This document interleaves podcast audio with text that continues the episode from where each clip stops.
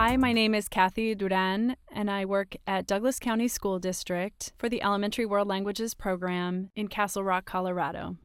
We are a FLES program, which is foreign language in the elementary schools. And this means that our students receive a class in the language one to two to three times a week, depending on the school and the program.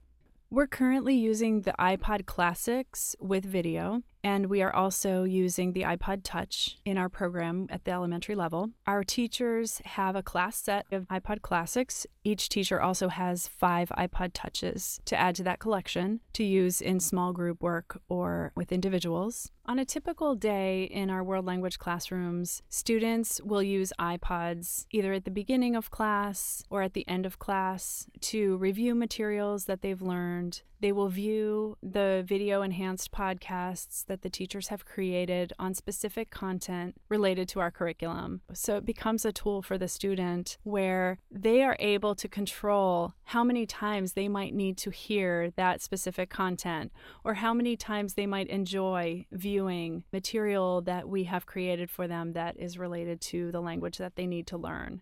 We use a variety of different types of podcasts that we have created. Some are teacher created with the intent of delivering the content and providing the types of language experiences that we know our students need. We also have the experience of allowing students to create content and create material on the podcasts using their own voices and their own media or their own pictures. Each world language teacher in our district is provided with a MacBook.